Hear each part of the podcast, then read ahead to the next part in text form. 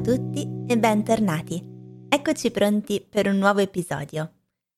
Spero che stiate tutti bene o diciamo relativamente bene considerato il periodo in cui ci troviamo. Oggi è il 16 marzo per me. Ora vi racconto un fatto interessante riguardo alla data di oggi, un fatto di cui non ho sentito parlare su internet e quindi forse anche voi non lo sapete.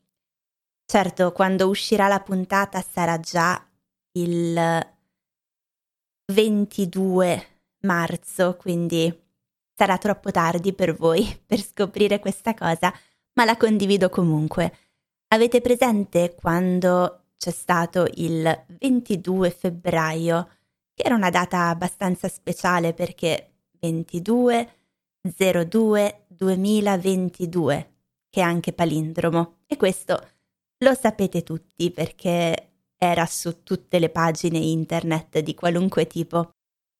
Oggi è il terzo giorno della terza settimana del terzo mese del terzo anno del terzo decennio del terzo millennio.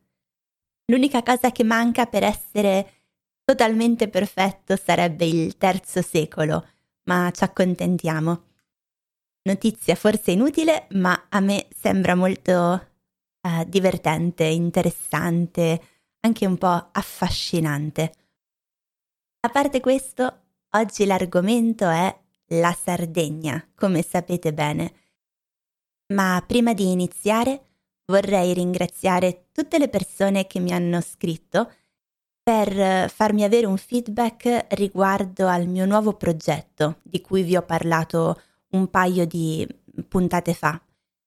Il nuovo progetto sarebbe il libro a cui sto lavorando, cioè Canne al vento di Grazia Deledda, e vi avevo chiesto di farmi sapere cosa ne pensavate. Mi avete scritto in tanti dicendomi che vi piace l'idea, sono molto contenta e soprattutto che vi piace l'idea che ho proposto di non tradurre le parole difficili in inglese, ma di dare una spiegazione in italiano.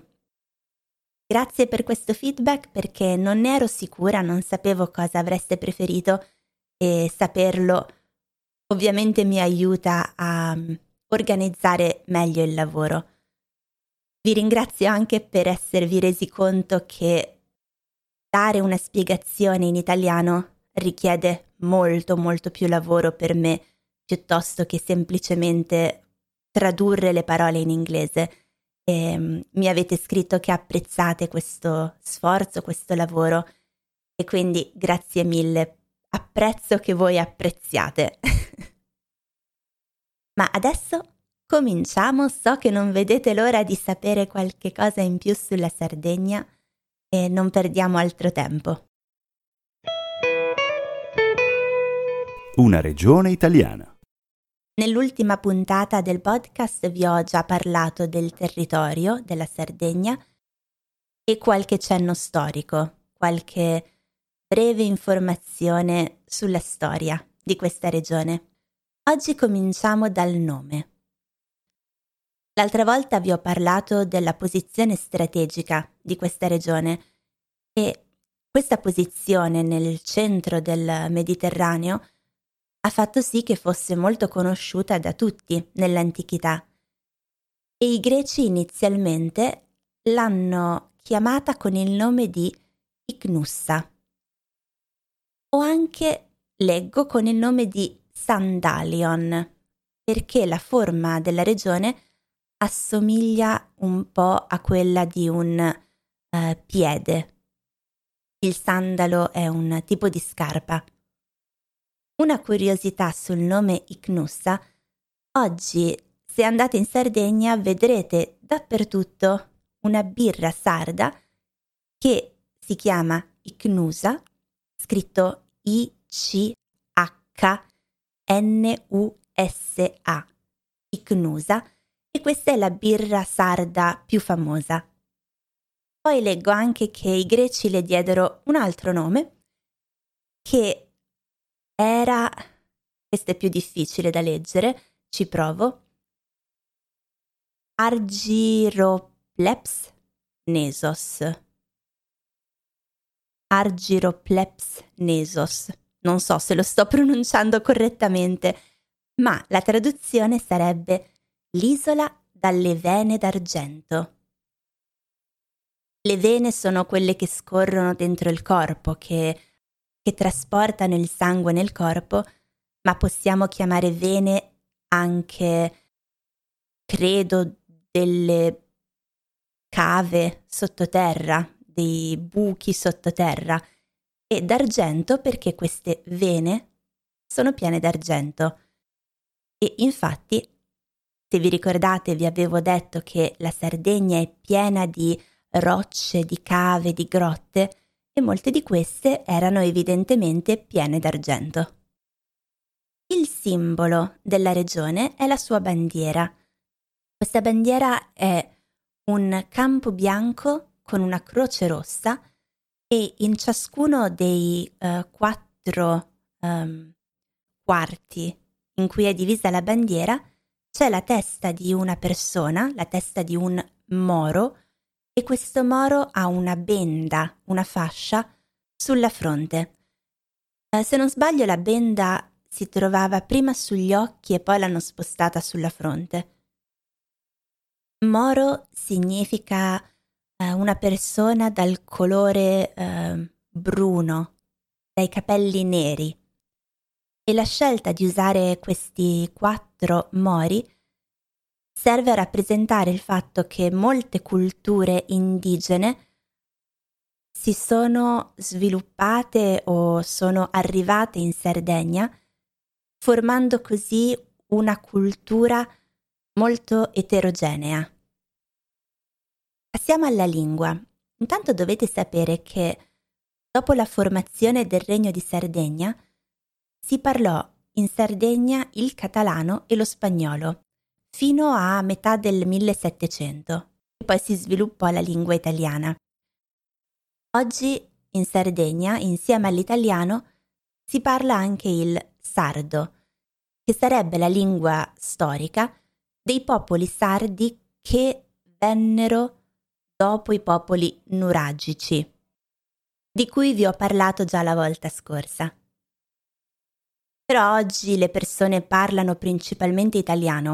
Ho anche qualche dato, se vi interessa, perché secondo l'Istat, che sarebbe l'Istituto di Statistica in Italia, nel 2006, che è un po' datato, è un po' vecchio come dato, ma va bene, um, nel 2006 il 52,5% delle persone in Sardegna parlava italiano anche all'interno della famiglia per voi forse questo sembra normale, però dovete capire che in passato il dialetto, o meglio la lingua regionale, veniva parlata regolarmente. Sempre secondo l'Istat, solamente il 16,6% delle persone nel 2006 parlava principalmente la lingua sarda. Ah, ci sono anche però delle eh, ricerche più recenti e dicono che oggi solo il 10% delle persone um, sono competenti in questa lingua, cioè la sanno parlare. E questo è un vero peccato perché la lingua è un patrimonio importantissimo e se continua così finirà per eh, non essere più parlata da nessuno. In Sardegna c'è anche un'importante tradizione musicale e sapete che a me piace molto consigliarvi gruppi, cantanti, ogni volta che vi parlo delle regioni. Purtroppo non conosco nessun artista sardo, però vi posso parlare della musica tradizionale sarda e della danza. La danza sarda ha un nome in sardo, si chiama Ballu Tundu. E se non sapete nulla di sardo, l'unica cosa che dovete sapere è che le parole finiscono con U. Ballu tundu. E questo ballo è accompagnato dal suono di un antico strumento musicale che, pensate, risale a prima dell'ottavo secolo a.C. e questo strumento si chiama launeddas. È uno strumento tipico della Sardegna, ovviamente, preistorico, a fiato. E mm, da quello che leggo è uno strumento che può produrre polifonia. Non voglio entrare troppo nei dettagli tecnici, ma credo che polifonia significhi un tipo di musica che unisce due voci indipendenti. C'è un famoso cantante italiano, in realtà è di origine greca, ma ha vissuto a lungo in Italia, si chiama Demetrio Stratos e mm, è il cantante di un gruppo che si chiama Area e Demetrio Stratos, se non sbaglio, aveva proprio questa voce polifonica, cioè riusciva a, a cantare come se avesse due tonalità contemporaneamente. Torniamo alla Sardegna, scusate. Dunque, il ballo, la danza tipica sarda si chiama ballutundu, viene suonata da questo strumento che si chiama launeddas, che è uno strumento preistorico, e poi c'è anche il famoso canto a tenore. E si tratta di un tipo di canto unico al mondo. È così particolare che nel 2005 è stato riconosciuto dall'UNESCO come patrimonio orale e immateriale dell'umanità. Di cosa si tratta? Um, allora, il canto a tenore, in sardo cantu a tenore, ricordatevi la U, si tratta di un canto armonico in cui um, credo quattro persone, ho sempre visto uomini, quindi non so se esistano anche gruppi formati da donne, ma da quello che vedo sono sempre uomini. E insomma c'è un gruppo di uomini che cantano senza strumenti musicali, ma solo con la voce, eh, creando diverse armonie insieme. E di cosa parlano durante questo canto? Solitamente si tratta di poesie in rima cantate in sardo. Non vi so dire molto di più su questo eh, canto a tenore, ma vi posso lasciare un link di qualche esempio che ho trovato su YouTube. Questi balli e questi canti tipici sardi vengono usati in occasione di feste e durante le feste c'è un'altra particolarità tipica della Sardegna e sono i vestiti, cioè l'abbigliamento tradizionale sardo, che è molto particolare. Le donne indossano per esempio dei vestiti eh, con una lunga gonna con dei fiori e um, un velo bianco in testa. I colori principali sono il bianco, nero e rosso. È un po' difficile descrivere a voce eh, come sono fatti dei vestiti tradizionali, quindi se vi interessa cercate abiti tradizionali sardi. Parlando di feste, le feste in Sardegna sono molto importanti, alcune durano per tanti giorni e partecipano tutti gli abitanti di un paese, di una città. Le feste più conosciute sono quella di Sant'Efisio a Cagliari, la Faradda di Liccandareri a Sassari, Sardia a Sedilo o Sedilo, la festa Sassartiglia a Oristano e la cavalcata sarda a Sassari. Ora vediamo più nel dettaglio tutte queste feste. Partiamo dalla festa di Sant'Efisio. Si tratta di una processione religiosa che avviene tutti gli anni il primo maggio dal 1657, quindi è in assoluto una delle processioni religiose più antiche in tutta Italia. E non è soltanto una delle più antiche, è anche la più lunga. Perché infatti il percorso che si fa a piedi, la processione sarebbe appunto un, uh, un percorso, una strada da fare a piedi. E questo percorso è lungo 65 km. E per percorrere questo cammino a piedi occorrono circa 4 giorni.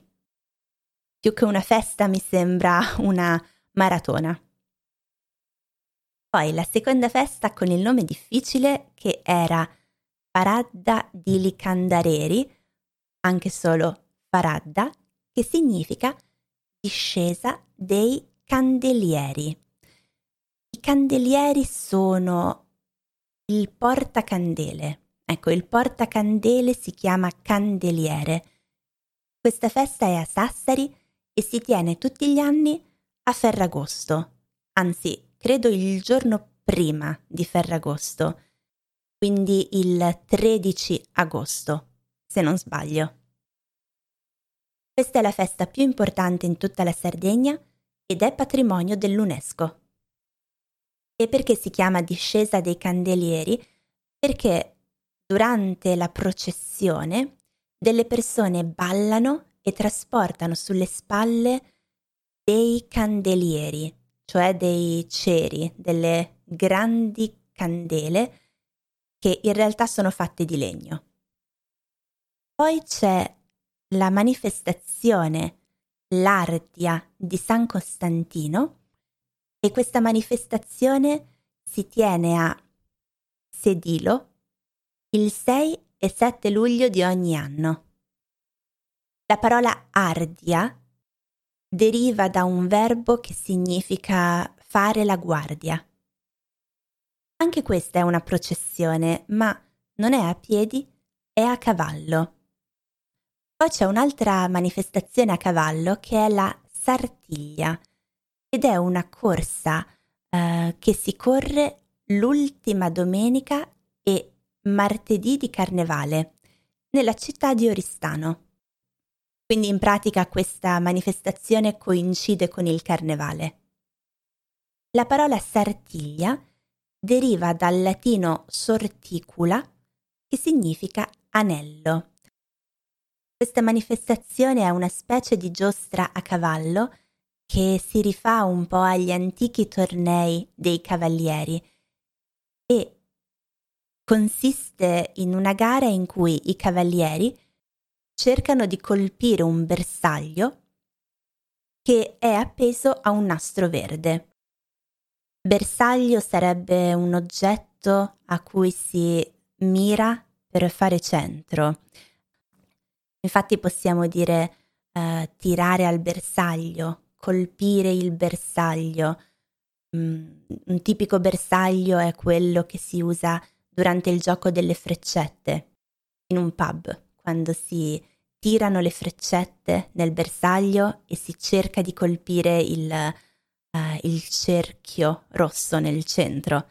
E se la freccetta va fuori, allora dici che hai mancato il bersaglio, non hai colpito il bersaglio. E infine, ultima festa di cui vi ho parlato è la cavalcata sarda, come vi dice il nome, cavalcata, ci sono ancora i cavalli. E anche questa è un'antica manifestazione eh, culturale.